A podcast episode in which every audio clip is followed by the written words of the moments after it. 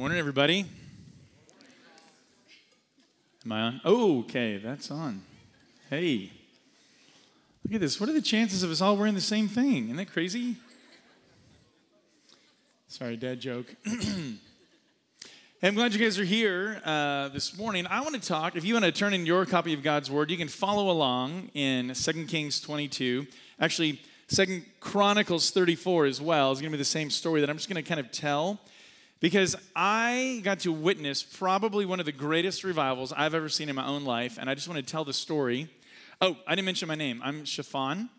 Um, I my name, and it doesn't mean anything special. It actually means rock badger, or coney, or hyrax. If you see that in the Bible, that's that's really all my name means. But my role is important. I was the secretary for King Josiah. I was his scribe, kind of his right hand man. We had a lot of conversations over the years, but I was kind of his main go to when he needed something done. And I want to tell you this story that happened during the reign of Josiah that just was amazing and it impacted my life in a, in a huge way.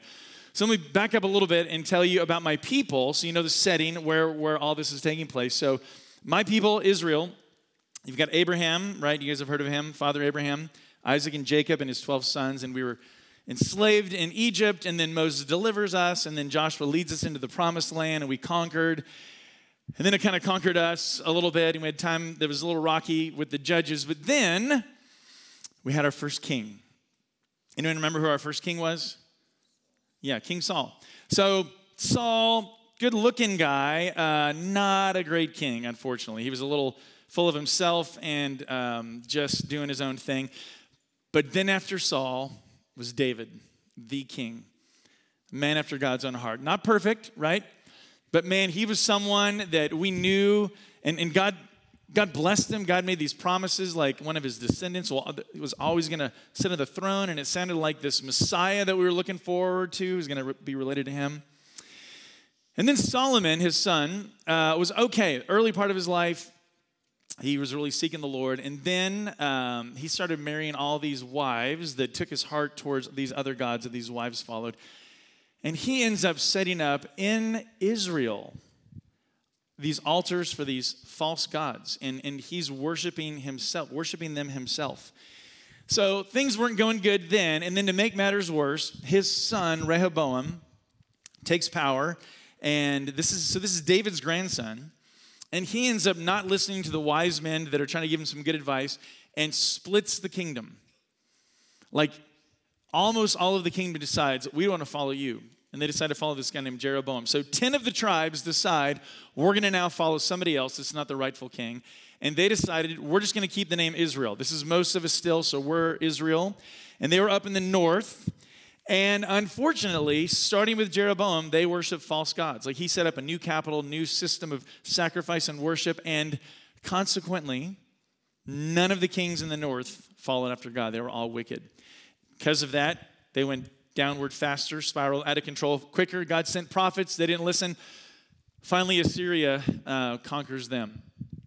In the south, half of our kings were pretty good. It was kind of a roller coaster. Uh, God was still sending prophets, but half of them, you'd have some really great kings, and then you'd have some really lousy, wicked kings.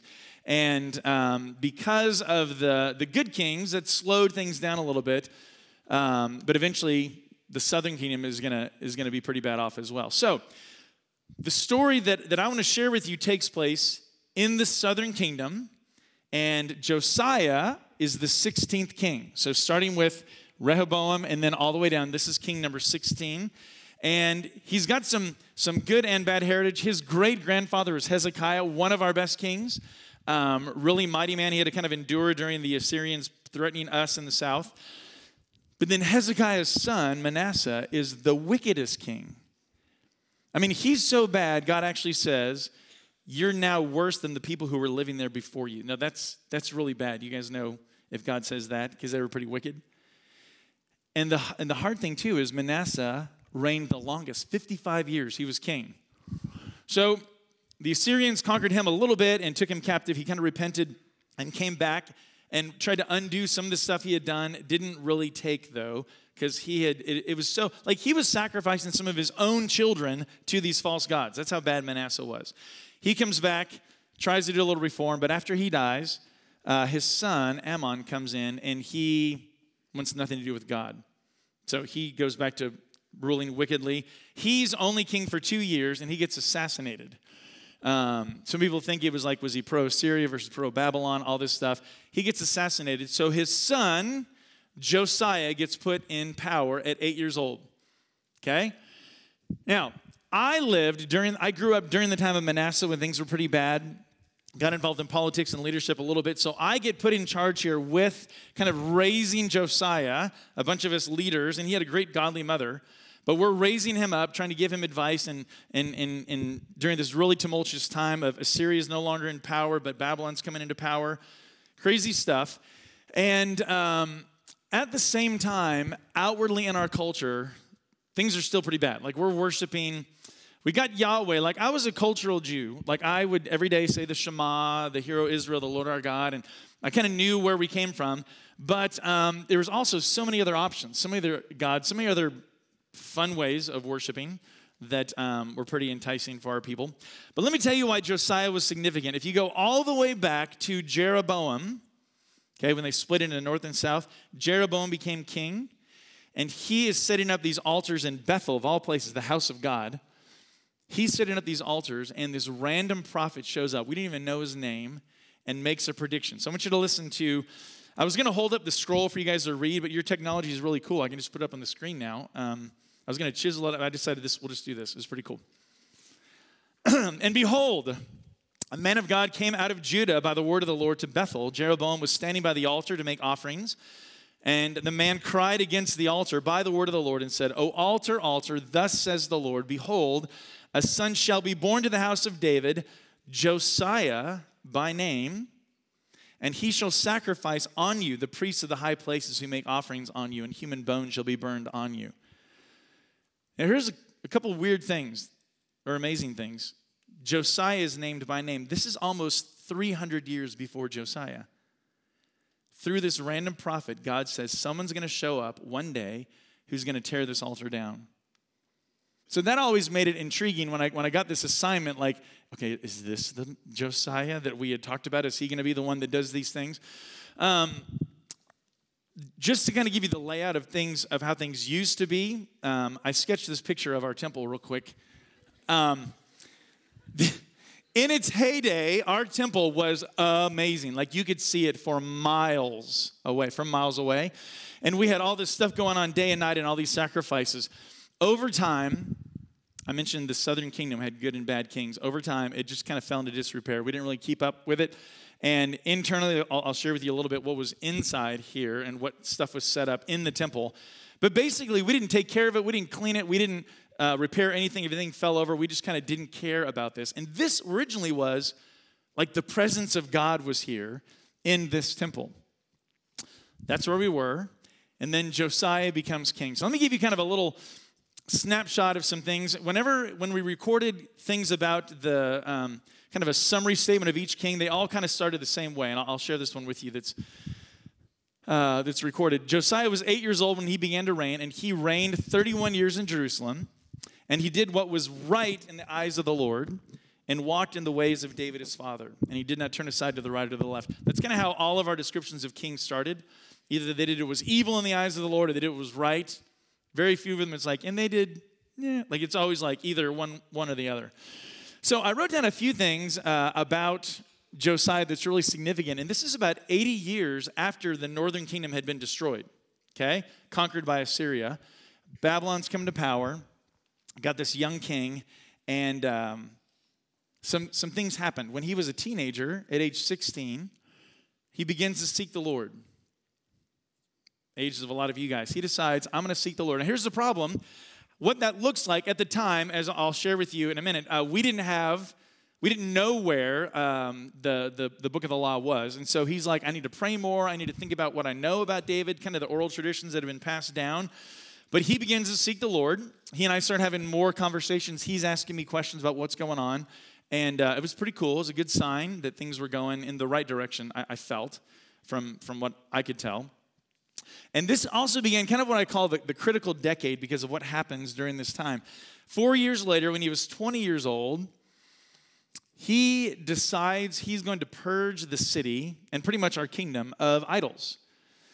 Now, the thing is, he really didn't know how to do this exactly, but he decides, let's get rid of anything that's like an idol, metal images, let's just tear them down, knock them over, and he gives us the command, and we go out and we do this.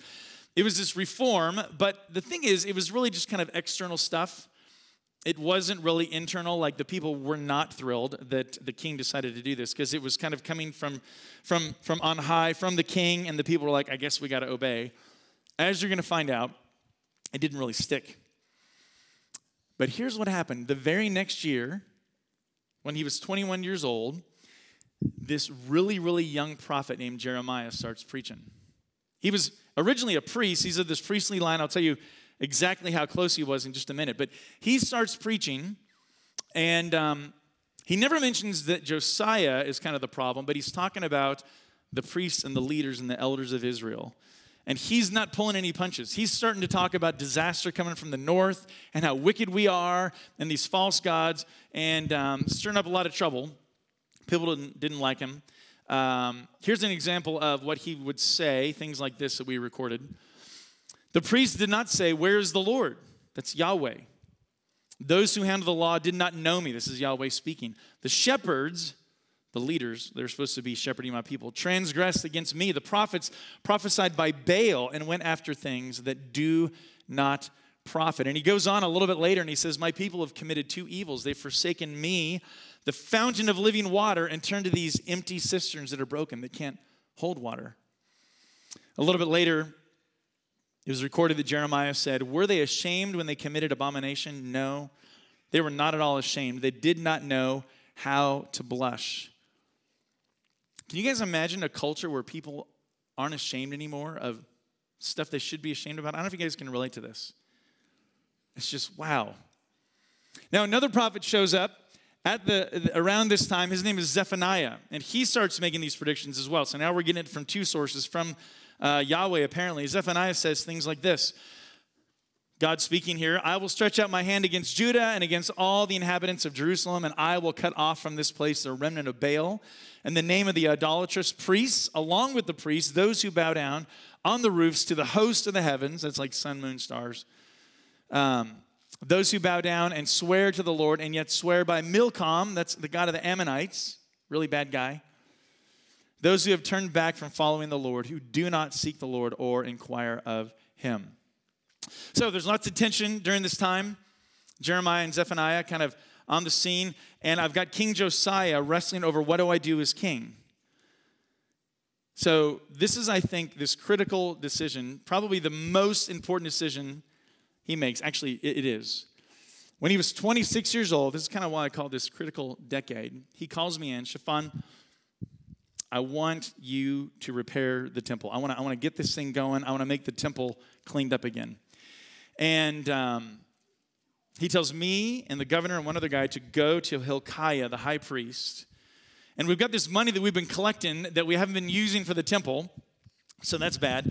And uh, we go to Hilkiah and we're like, here's this money. Uh, we've got some workers that are going to come and clean up this place. And here you go. Just let us know how it goes. And my job is to kind of monitor this, report back to the king.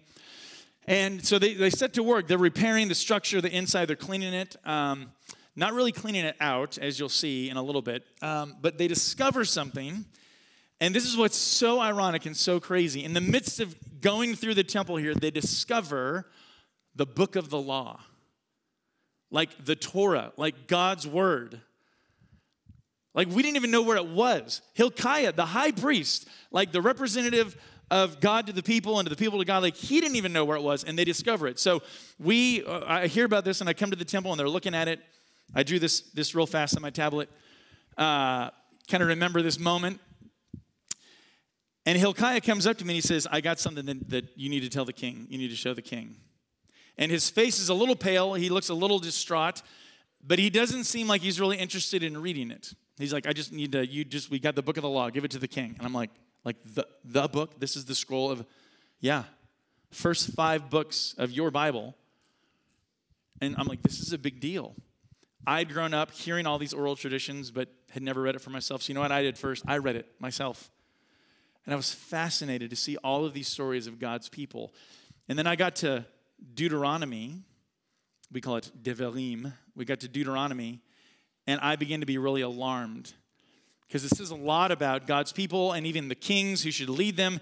And I'm like, all right, I gotta, how do I get this to the king? So I show up the next day with my report talking about, O king, the, uh, the cleaning of the temples, re- restore just like you ordered, and things are going great. Yeah. Got another uh, item on my agenda I need to talk to you about. They found a book, and um, it's the book. He's like, What do you mean, the book? I'm like, The, the book of the law, like the law from on high, from the Lord.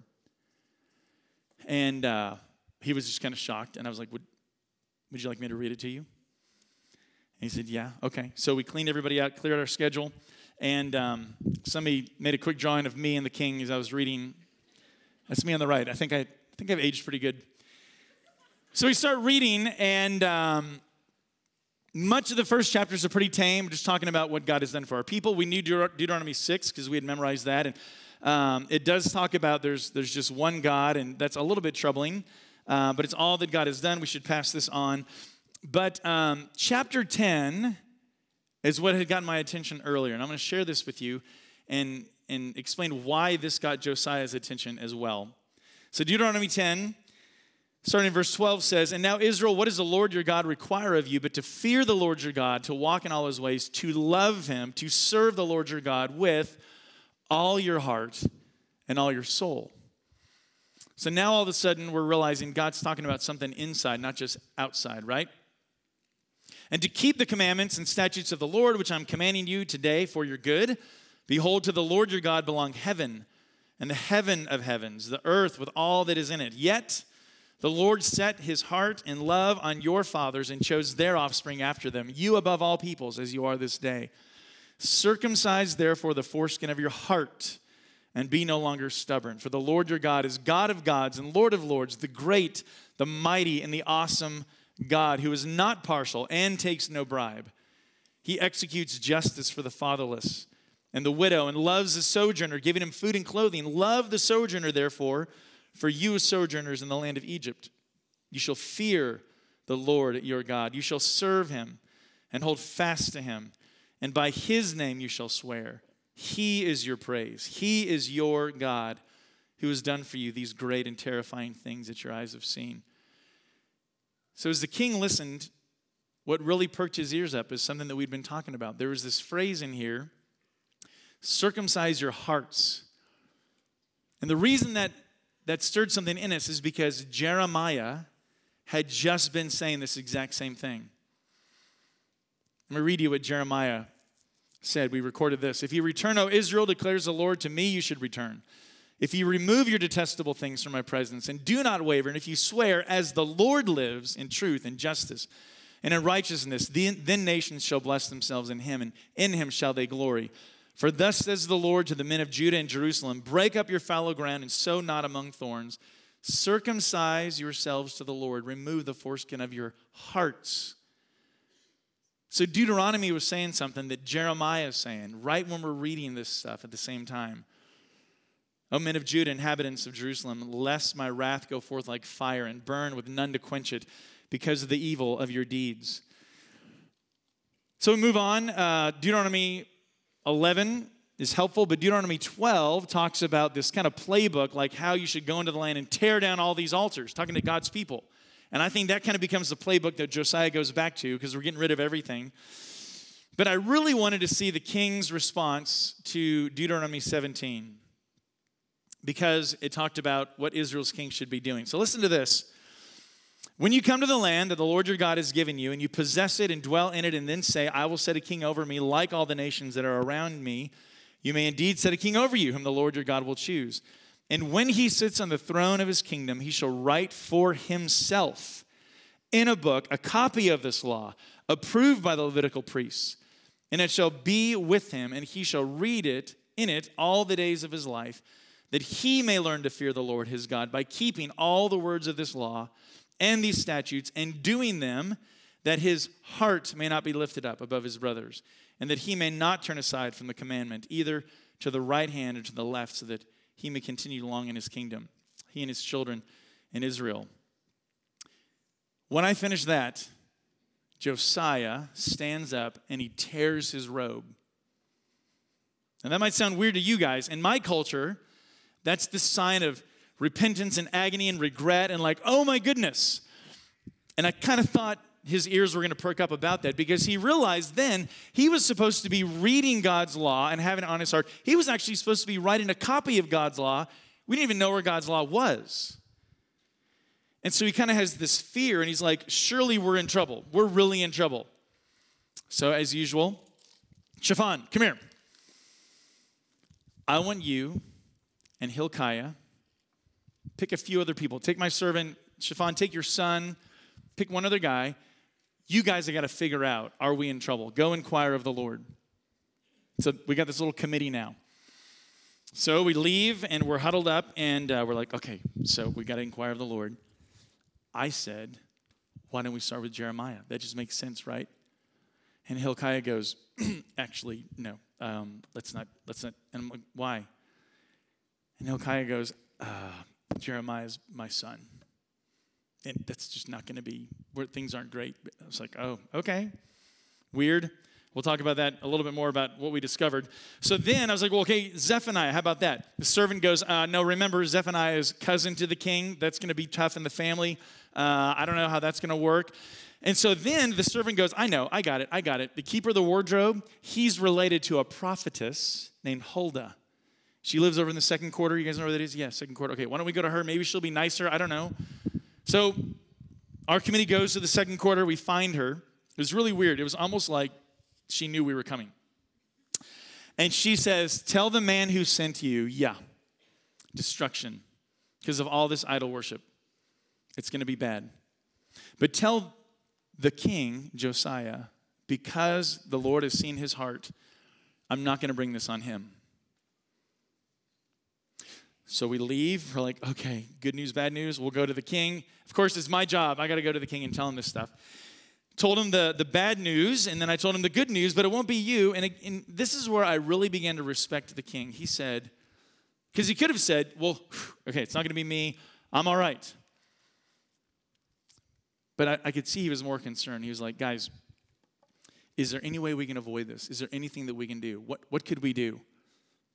We got to let the people know. They didn't even know God's law, they didn't even know this stuff. So he gives me another command send out word in the entire kingdom. Literally, I want everybody who can be here to be here.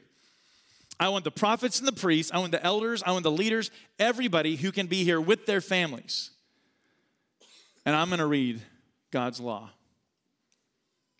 I was sure going to be there. So I brought Mike, I have four sons. I brought them. We were all going to be there.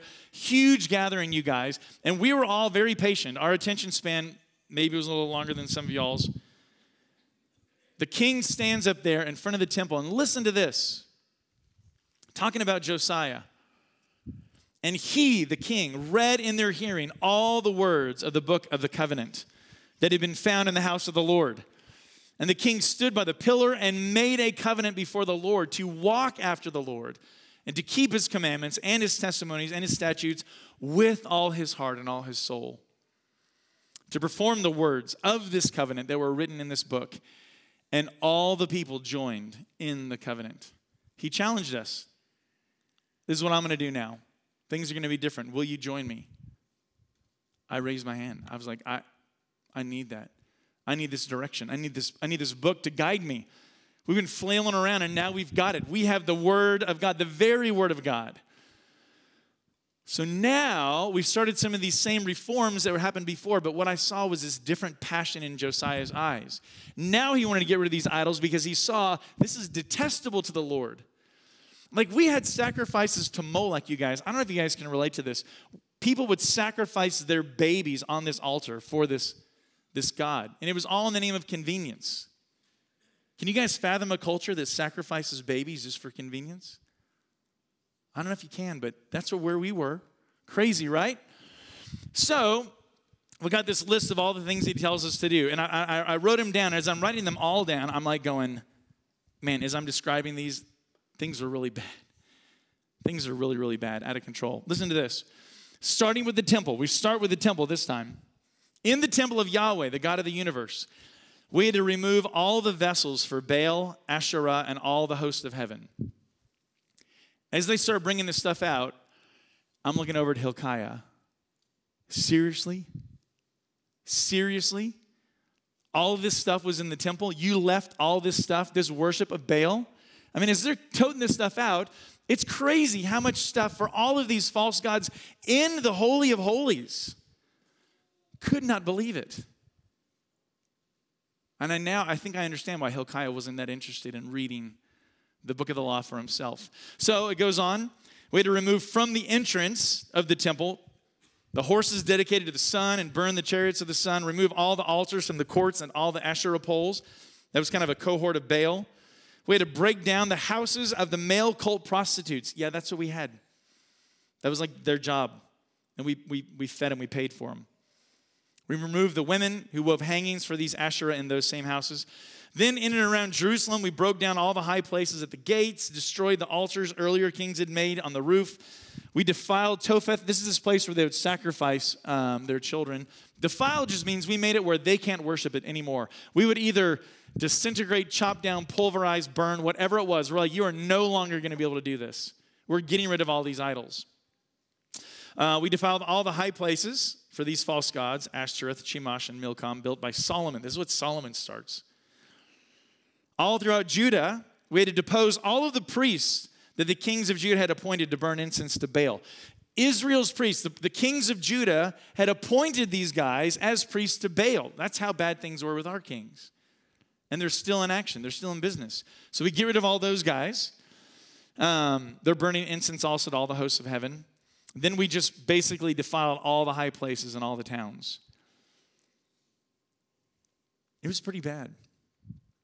But here's what I also loved about Josiah it wasn't about just getting rid of all these things. Now we're repairing the temple, we're cleansing the temple, but now we're replacing them with something. We started the Passover again. For you guys, it might not seem like, that big a deal, like a juice and cup thing. I mean, cup and little piece of cracker or something. For us, this was our identity. This is going back to our roots. Who are we? What do we believe? Who is our God? What has He done for us? In our homes, talking about this. This is what we've lost. This is what we've forgotten. We got to get back to the beginning and remember who our God is. So, what all of this taught me, let me just wrap up by sharing with you a few things. As I reflected on this story, I realized that all started with neglecting God's word. That's where we got off track. We neglected God's word. And then I realized this I didn't realize how far we drifted until I compared it to God's standard. Like, I thought we were okay. Like, yeah, we're not great compared to, but no, compared to God's standard, I realized we are way off. That's what showed me that I was crooked the straight line of God's word. I also realized there's a difference between outward reform and inward revival. Like Josiah had tried this earlier, but it was all just kind of outward stuff. Inwardly, when this was his passion, I could see it, I could feel it, you could hear it in his voice. Now, things are different now. It was inward revival. That's what caught me on fire. I realized I wanted in my heart. That's this theme my heart, my heart, my heart. It's like God wanted my heart, which is all of me. I also realized taking God's word seriously changed the trajectory of my entire family. So, a little bit later in this history of Israel, unfortunately, after Josiah, he's the last godly king. Jeremiah is still prophesying, warning that Babylon's going to take him over. And some of these kings didn't want to hear from Jeremiah. In fact, they wanted to get rid of him. Two of my sons protected Jeremiah. My grandson even was old enough to help out with this. Years later, even, Nebuchadnezzar appointed my grandson to be governor of Judah for a while in this in between before they were finally exiled. But all of that happened because I changed and I wanted my sons to be different and my grandsons to be different. And then the last thing as I, as I looked back on that story, man, our incredibly holy God takes idolatry seriously, but is also full of mercy and grace. Even that he would send all these prophets to warn us. Do you guys realize a warning isn't judgment. Do you know that? A warning is a gift. A lot of times we get all mad about God warning, like, no, that's a great thing. We need to be warned. We need to hear this. And I want to take sin seriously, but I am so glad that this God that we serve is full of mercy and grace. So here's my charge to you guys. My final admonition is this if God has spoken, nothing else is more important. Do you even know where your Bible really is? Is it a priority? Is it shaping you? Is it your standard? If He's spoken, it's more important than anything else. Any other relationship, any other hobby, any other entertainment. It's that important. I realize I need to flee from anything that erodes integrity. We did not get to this point overnight, you guys. Where we were and all of this terrible stuff didn't just happen overnight. Little by little, we got off. We, we, we tolerated this and then this and allowed this and this. And then before we knew it, we're sacrificing our children. So I realize in my own life, man, anything that's eroding my integrity, even small stuff, I got to get away from that. I got to flee from it. I realized for me, it started with me as an individual, as a husband, as a father. The legacy that I so wanted to leave was going to fall short if I wasn't living it out. Simply put, you leave what you live. Not what I say, I believe, but what I live before my kids. And when my life changed, my family's life changed, and my sons and my grandsons, their life was changed as well. So it starts individually, and then you live that out. And the last thing I, I mentioned already, but never, never get over the fact that our God is holy and just and at the same time, he is merciful and loving and full of grace. That same prophet Zephaniah that prophesied all of this terrible doom and bad stuff ended his recorded prophecies by saying this The Lord your God is in your midst, a mighty one who will save. He will rejoice over you with gladness, he will quiet you by his love, he will exult over you with loud singing. Us, rebels what we had done was so insulting to the God of the universe. He's going to sing over me? Oh my goodness, I don't deserve that. We always had this excited idea of this anointed one that was going to come from David, the Mashiach, Messiah. And somehow all the sacrifices that we did, that we were trying to appease, whatever, didn't, it still left me feeling guilty. But it was, it was a heart thing that I, I realized that Yahweh wanted. And even Jeremiah, who would pronounce all this doom, later would say something like this This is the Lord speaking. I will give them a heart to know that I am the Lord, and they shall be my people, and I will be their God, for they shall return to me with their whole heart. We're back to the heart again. And then he starts talking about a new covenant we knew the covenant of Moses, we knew the covenant that Josiah made, but then the Lord said, I'm going to make a new covenant with you. And here's what Jeremiah later recorded Behold, the days are coming, declares the Lord, when I will make a new covenant with the house of Israel and the house of Judah, not like the covenant that I made with their fathers on the day when I took them by the hand to bring them out of the land of Egypt. My covenant that they broke, though I was their husband, declares the Lord. For this is the covenant that I will make with the house of Israel after those days declares the Lord. I will put my law within them, and I will write it on their hearts. And I will be their God. They shall be my people. No longer shall each one teach his neighbor and each his brother, saying, Know the Lord. We don't need any intermediates, anyone in between us and God. For they shall all know me, from the least of them to the greatest, declares the Lord. For I will forgive their iniquity, and I will remember their sin no more. We're going to end with a time of, of reflection and invitation. And my challenge to you is where's God's word in your life? What's the condition of your temple, of your heart? Can you say, I know the Lord? Can you say, He's forgiven my iniquity, He's covered my sin? That's my challenge for you. So we're going to sing in just a moment. And if you want to, if you've been considering joining this, this church, Looks like a pretty good church. If you'd like to join it, if you need prayer, whatever, we're going to give you a time to get things right, to, to reflect on this. So bow your heads with me, please.